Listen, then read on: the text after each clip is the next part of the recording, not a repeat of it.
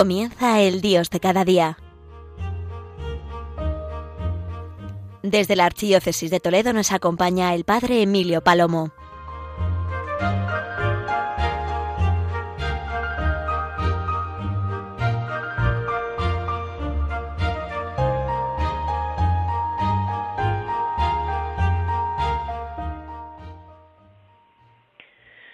Buenos días, querida gran familia de Radio María. Acabamos de participar en la Eucaristía a través de la radio y al escuchar la palabra de Dios, al escuchar el Evangelio, al hacer la comunión espiritual, reconocemos dónde está Dios. Por la fe reconocemos que ahí estás, Señor, que ahí estás, que aquí estás con nosotros.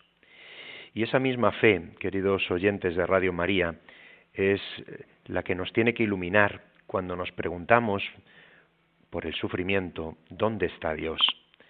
Es una pregunta tan humana, tan lógica, tan necesaria también hacerse, ¿dónde está Dios? Y esa pregunta, eh, pues en este momento tal vez sea una pregunta que nos hacemos al escuchar constantemente la realidad del ser humano. ¿Dónde está Dios cuando consentimos tantas cosas malas? Cuando nos unimos para construir torres pero Torres para hacernos un nombre contra el nombre del que nos ha creado, del que nos ha salvado Jesucristo. ¿Dónde está Dios? Sí, ¿dónde está Dios cuando nos hacemos leyes tan inhumanas? ¿O dónde está Dios cuando sufrimos las realidades de catástrofes naturales? Recuerdo una reflexión de nuestro querido padre Manuel Carreira, jesuita, que como astrofísico y como hombre de Dios reflexionaba eh, sobre, en una ocasión, ante un terremoto ocurrido en China, que en aquel momento las cifras también eran tremendas. Las víctimas eh, ahora mismo del último terremoto en Turquía y en Siria pues ascienden más a más de 40.000 muertos, más todas las demás víctimas que sufren esta circunstancia. Como digo, en aquella ocasión el padre Carreira hablaba ante más de 80.000 personas muertas en China y otras muchas desaparecidas. Y él explicaba y él reflexionaba, como lo está haciendo estos días pidiendo oración constantemente el Papa Francisco. Recordad que pues eh, hace apenas eh, dos días eh, el Papa decía no olvidemos a cuantos sufren a causa del terremoto en Turquía y Siria. Sigamos rezando por las víctimas y por sus familias y comprometámonos concretamente a ayudar a los supervivientes, que el Señor consuele a las poblaciones afectadas por esta inmensa tragedia. Lo escribía, como os digo, pues el pasado día 15, hace apenas dos días. Pero anteriormente también había escrito el Papa, del mismo modo, a través de las redes sociales, también a través de las catequesis de los miércoles. Em, bueno, pues escribía también el día 12, sigamos estando cerca, con la oración y el apoyo concreto de las poblaciones afectadas por el terremoto de Siria y Turquía, y no olvidemos a la martirizada Ucrania, que el Señor abra caminos de paz y dé a los responsables el valor de recorrerlos, recemos juntos. Digo, bueno, pues los mensajes eh, son evidentemente de afecto, de cercanía, de intercesión, de llamada también a la caridad. Pero ayer mismo, día 16 de febrero, por la mañana, de nuevo, otro terremoto de magnitud menor en otra parte del mundo. Ayer 6.1 sacudía la isla filipina de Masbate, sin que, bueno, pues eh, se conociera que hubiera víctimas mortales. Eh, hasta, hasta ese momento. Pero, em, como os digo, la pregunta que surge, que, que viene a nuestro corazón viendo las imágenes o pensando en esta realidad, es evidente, porque nos preguntamos dónde está Dios en nuestra vida y Él quiere respondernos.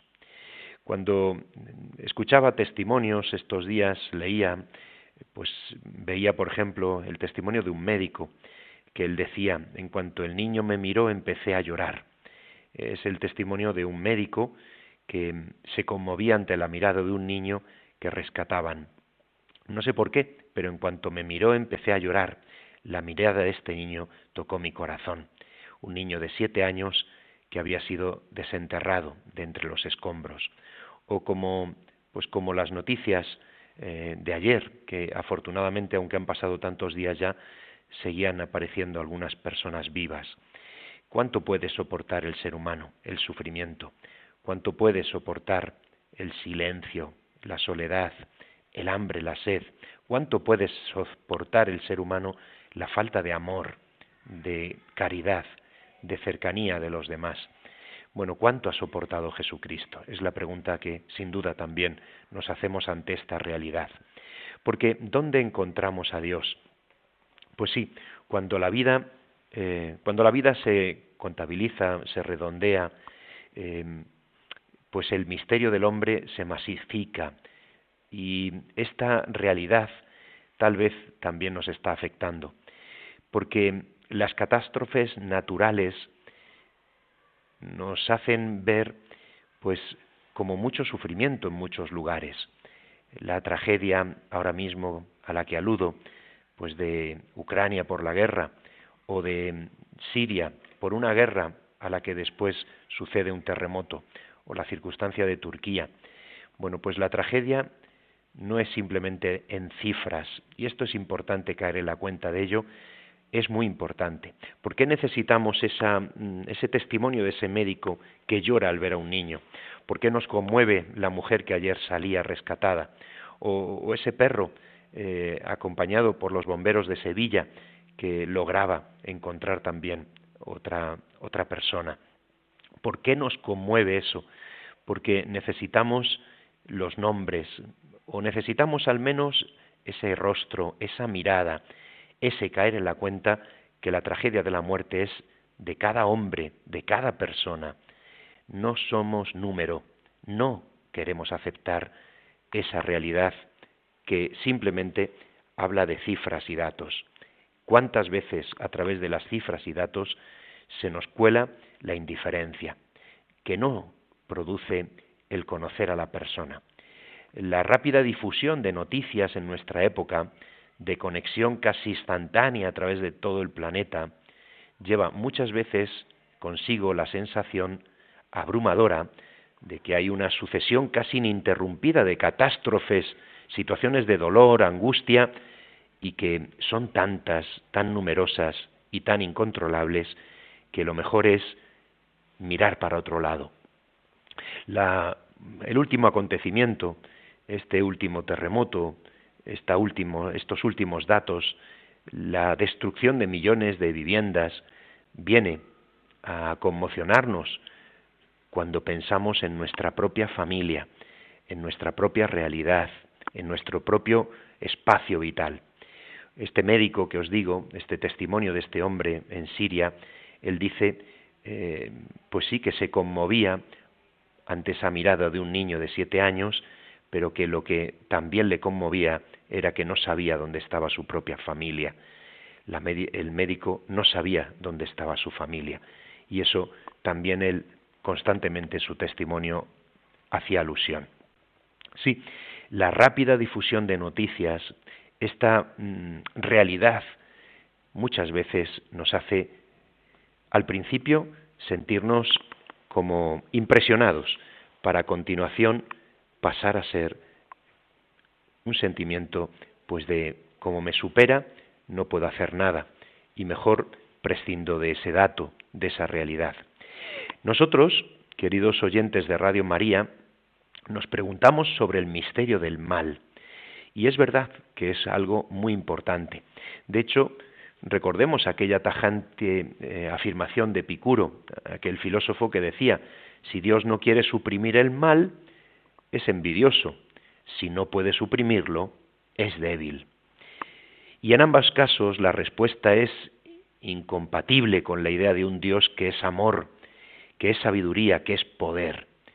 Entonces, ¿qué puede decir nuestra ciencia y nuestra fe? Pues busquemos, busquemos en la revelación y busquemos sobre todo en Jesucristo, el Verbo de Dios hecho hombre. Y así, Por ejemplo, en el Antiguo Testamento se ve con perplejidad cómo el hombre justo sufre por causas de los desastres naturales también entonces, o por la opresión del impío.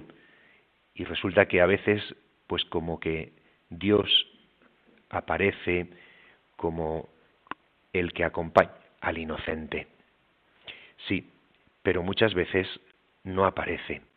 Así vemos, por ejemplo, en el libro de Job, donde se expresa de una forma dramática el misterio del dolor.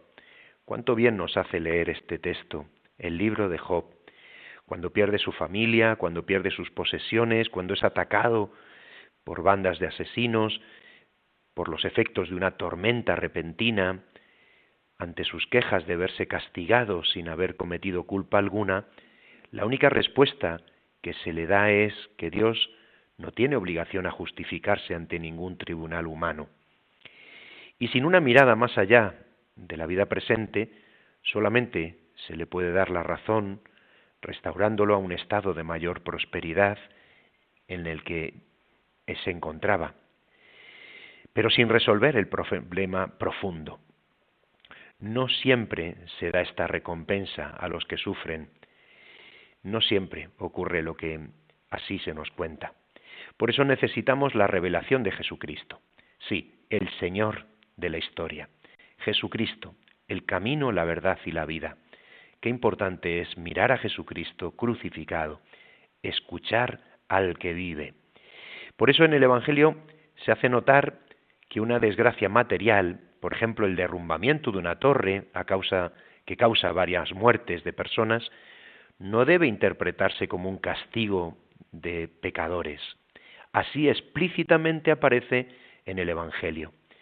Aquel derrumbamiento, ante él el Señor responde ni tampoco mm, la enfermedad es como una retribución de pecado, como a veces también podríamos pensar o alguien podría creer.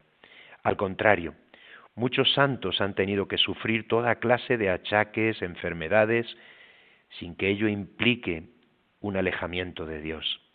Por lo tanto, es necesario distinguir entre el mal físico y el mal moral, cosa que muchas veces en este momento no se hace. La libertad humana. Sí, hermanos, oyentes, queridos amigos de Radio María, la libertad humana lleva consigo necesariamente la posibilidad de, de, la santidad heroica y también de la depravación abismal. Pero Dios, que crea el mundo para tener relaciones personales con seres inteligentes y libres que somos nosotros, no fuerza nuestra libertad, ni nos convierte en autómatas programados para una actividad meramente instintiva. No podemos echar en cara a Dios lo que hacemos en contra de su voluntad. Su gracia es siempre suficiente para vencer nuestra inclinación al mal, pero no nos detengamos simplemente en la primera impresión. Busquemos el origen, busquemos el fin, busquemos el que nos acompaña en este camino que es la vida. Necesitamos reconocer que somos seres libres, en una sociedad que habla de libertad pero cada vez cree menos en ella, en un corazón humano que anhela la trascendencia pero que la socava y la apaga con lo inmediato. Somos responsables de nuestros actos, aunque tal responsabilidad se vea disminuida, sí, por influjos sociales, educativos o de pasiones, por vicios, por circunstancias que sólo Dios conoce. Las injusticias y crueldades, tanto a nivel personal como social, son efectos de nuestras decisiones libres. Sí, claramente en contra de las normas de la ley natural, de la conciencia y de la ley revelada. En el Decálogo, en la enseñanza de Cristo, está la respuesta. Nos impresionan las víctimas, sí, las víctimas de los hechos súbitos como estos, de un terremoto o de cualquier desastre. Sí, nos impresionan los números de las víctimas, pero nos hemos hecho insensibles ante la barbarie del pecado. Sí, las leyes, queridos oyentes, las que se aprobaban ayer en España, las leyes que nosotros mismos justificamos y nos damos para buscar el mal y disfrazarlo de bien. Por eso es tan importante escuchar a Jesucristo. Por eso es tan importante escuchar los designios de amor y de salvación que Dios tiene, porque Dios lo hizo bueno y nosotros nos empeñamos en hacerlo a nuestra medida, a nuestro gusto, a nuestra opinión, sin buscar la verdad y la recta ley natural. Sí, se propone como derecho, por ejemplo, la eutanasia, se aprueba la barbarie de millones de abortos, leyes unas tras otras, aquí y en tantos países. Se mantiene el tráfico humano de la prostitución, se esclaviza a los niños. Sí, la violencia en tantas formas, pero también la indiferencia ante tantas realidades. Y ante esta realidad del dolor del mundo, ante eso, ¿qué respondemos? ¿Nos escandalizamos? Sí, nos escandalizamos, pero tal vez detrás de esa pregunta, de esa acusación contra Dios, lo que hay es un deseo de ser como Dios. Vamos a escuchar este canto, Amarte más cada día. Ojalá así sea. Este canto de Gesed dirigido a la Virgen María, porque en Jesús y en María encontramos no solo la ayuda, sino el modelo y la gracia. Escuchemos y pidamos que cada día amemos más como María.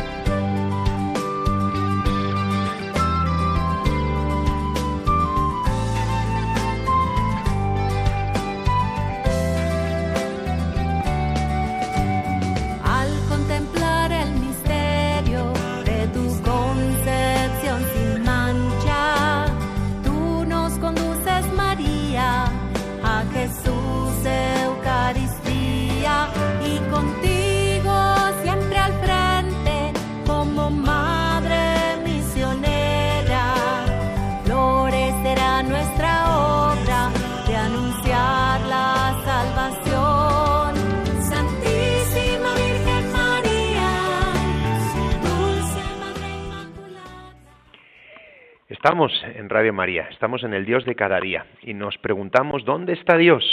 ¿Dónde está Dios? Y la respuesta está, Dios está donde está cualquiera de los hombres y mujeres que sufre. Sí, porque Jesucristo, el Verbo de Dios hecho carne, para traernos la salvación. Y nos preguntamos dónde está Dios ante la realidad de los desastres naturales, pero nos preguntamos dónde está Dios. Y la respuesta es ¿dónde estás tú? ¿Dónde estás tú?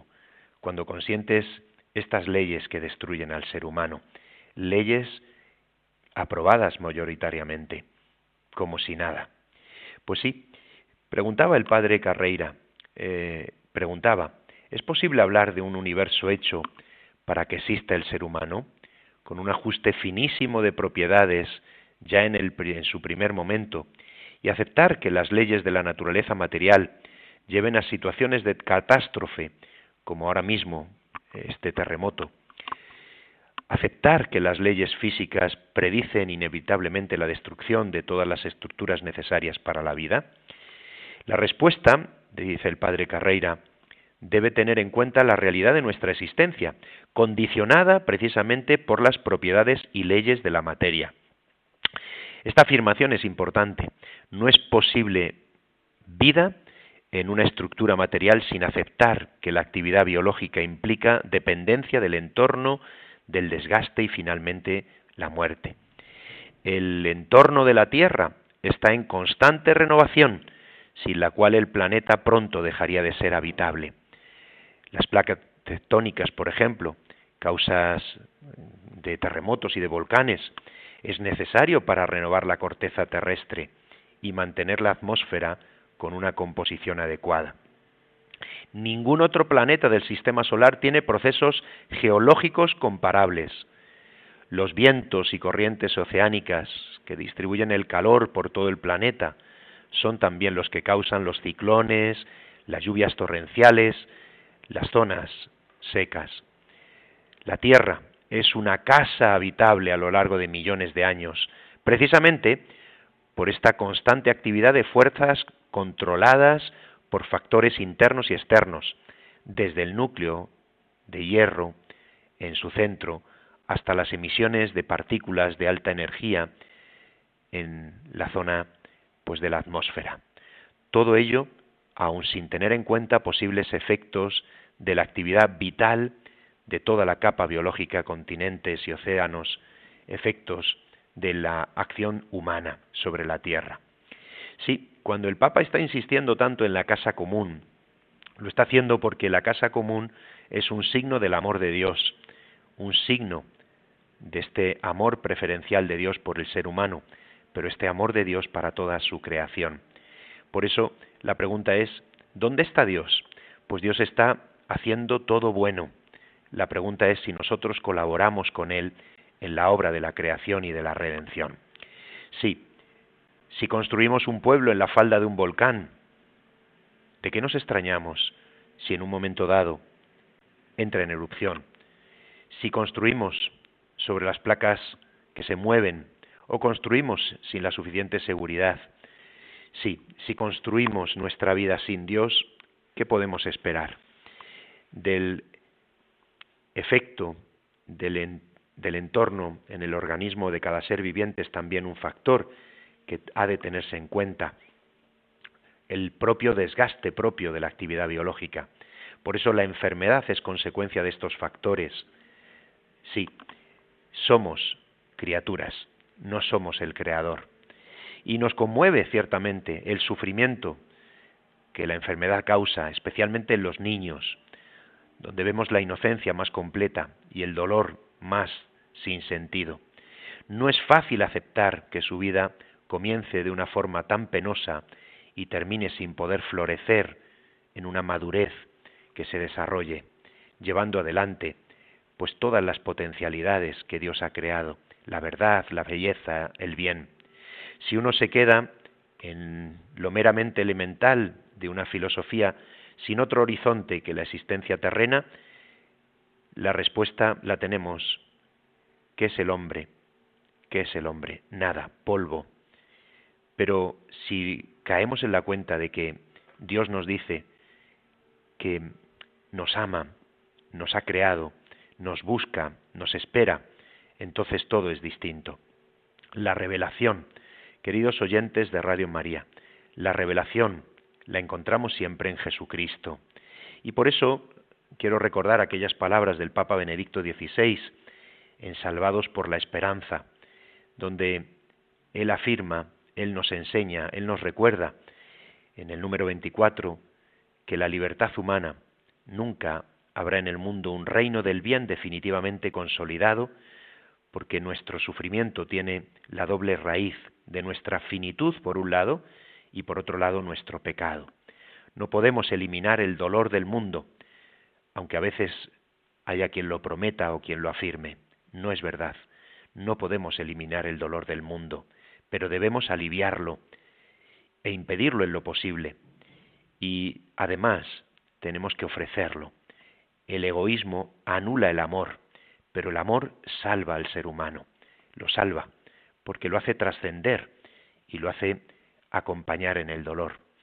Sí, concluyo queridos oyentes de Radio María.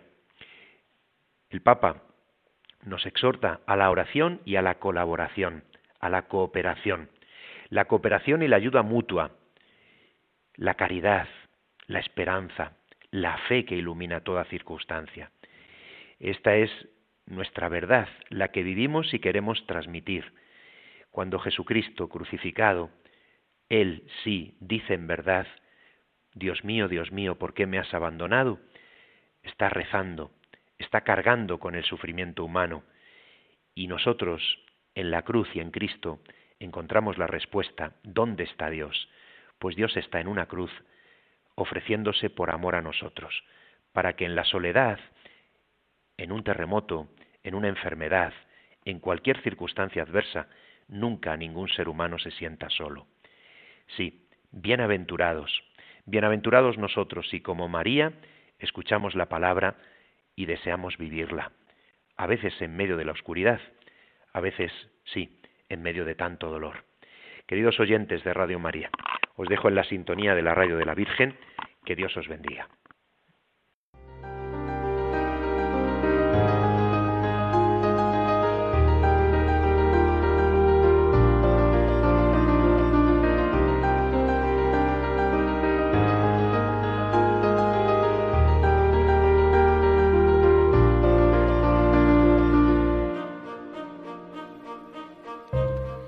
Han escuchado en Radio María El Dios de cada día, hoy dirigido por el Padre Emilio Palomo desde la Archidiócesis de Toledo.